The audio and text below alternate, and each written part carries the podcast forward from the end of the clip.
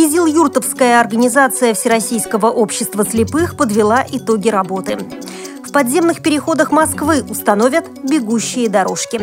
В Уфе прошел конкурс красоты. Его участницами стали инвалиды по зрению. Далее об этом подробнее в студии Наталья Гамаюнова. Здравствуйте. Здравствуйте. Кизил-Юрте состоялась отчетная конференция инвалидов по зрению местной организации Всероссийского общества слепых. На нее были избраны 17 делегатов, которые представляли 388 членов. В Дагестане 7 тысяч инвалидов по зрению, объединенных в 12 местных организаций. Кизил-Юртовское общество слепых по показателям входит в число лучших в республике. Выступающие на конференции отмечали, что решение проблем людей с ограниченными возможностями здоровья невозможно без делового сотрудничества и конструктивного диалога с органами государственной власти. Для обеспечения инвалидам достойной жизни многое делается местной организацией. Как отметил председатель общества Ахмед Абдулаев, бюро местной организации свою деятельность осуществляет на основании действующего законодательства Российской Федерации, Республики Дагестан и Устава ВОЗ, а также руководствуясь решениями вышестоящих органов общества. В отчетном году было проведено 10 заседаний, на которых рассмотрены вопросы жизнеобеспечения членов организации и структура ее деятельности. Активисты общества принимали участие во всех мероприятиях. В течение года практиковались и дружеские встречи и визиты с целью обмена опытом с аналогичными центрами в других городах Дагестана, рассказал Ахмед Абдулаев.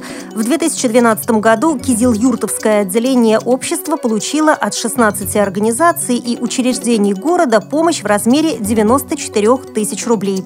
Всего на нужды инвалидов в прошлом году израсходовано 98 тысяч рублей. Добавлю, что местное отделение общества слепых является передовым участником всех спортивных городских и республиканских мероприятий. В московских подземных переходах появятся траволаторы. Первые бегущие дорожки заложены в проектах строительства транспортного узла «Сити», а также городской площади Москва-Сити. Сейчас идут переговоры с Департаментом строительства об оснащении траволаторами строящихся подземных переходов на реконструируемых магистралях, в частности, на Большой Академической улице. Список переходов, куда необходимо поставить траволаторы, разрабатывает Департамент строительства совместно с Союзом пешеходов.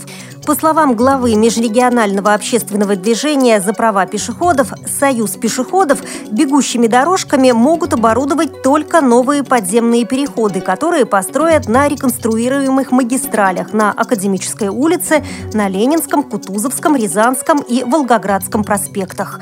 Инвалидам, пожилым людям и мамам с колясками неудобно пользоваться подземными переходами, особенно зимой, объясняют в Союзе пешеходов. На реконструируемых магистралях есть участки без светофорного движения, где создание верхнего перехода исключено. Если рядом с этими участками есть крупные социальные объекты или зоны массового отдыха, то в них могут поставить траволаторы. Руководитель компании «Монтаж Стройсервис», работающий на рынке средств вертикального и горизонтального горизонтального перемещения, сообщил, что фирма готова поставить траволаторы в подземные переходы, если к ним поступит соответствующее предложение столичных властей. Под формат подземных переходов траволаторы придется модифицировать, объясняет бизнесмен. Дорожки обычно ставятся в больших торговых центрах и аэропортах, поэтому мотор, обеспечивающий их движение, плохо защищен от попадания в него влаги. Средняя стоимость одной дорожки для перехода составляет 2 миллиона рублей. Строитель Строительные работы по их установке обойдутся не менее 10% от стоимости самой дорожки. Бизнесмен отметил, что если траволаторы затем решат поставить и в уже существующие переходы, то стоимость работы по их установке возрастет в несколько раз. В Москве не хватает около сотни подземных переходов, говорит президент коллегии правовой защиты автовладельцев. Эти деньги, адресованные на траволаторы, потратили на строительство самих туннелей. Из-за их недостатка погибают тысячи пешеходов, которые вынуждены перебегать дорогу в неположенных местах. По словам председателя комиссии по социальной политике Общественной палаты Российской Федерации, траволаторы должны решить проблему спуска маломобильных граждан в переход. Уфимский дом творчества уже в третий раз провел конкурс «Леди Всероссийского общества слепых». На этот раз в нем приняли участие пять городов Башкирии. По словам председателя республиканского отделения Всероссийского общества слепых, для многих участниц возможность выступить в конкурсе – это настоящий праздник. Подготовка к нему шла как на сцене, так и в гримерке. Девушки не только готовили костюмы, но и репетировали выступления. Жюри конкурса оценивало участниц по артистичности, вокалу и хореографии. Также баллы выставлялись и за кулинарные способности. Приготовить любимое блюдо, а потом рассказать о нем было домашним заданием. По словам словам председателя республиканского отделения ВОЗ, такое мероприятие стало возможным только благодаря договору с благотворительным фондом «Урал», который финансировал конкурс. В прошлом году фонд выделил 2 миллиона рублей.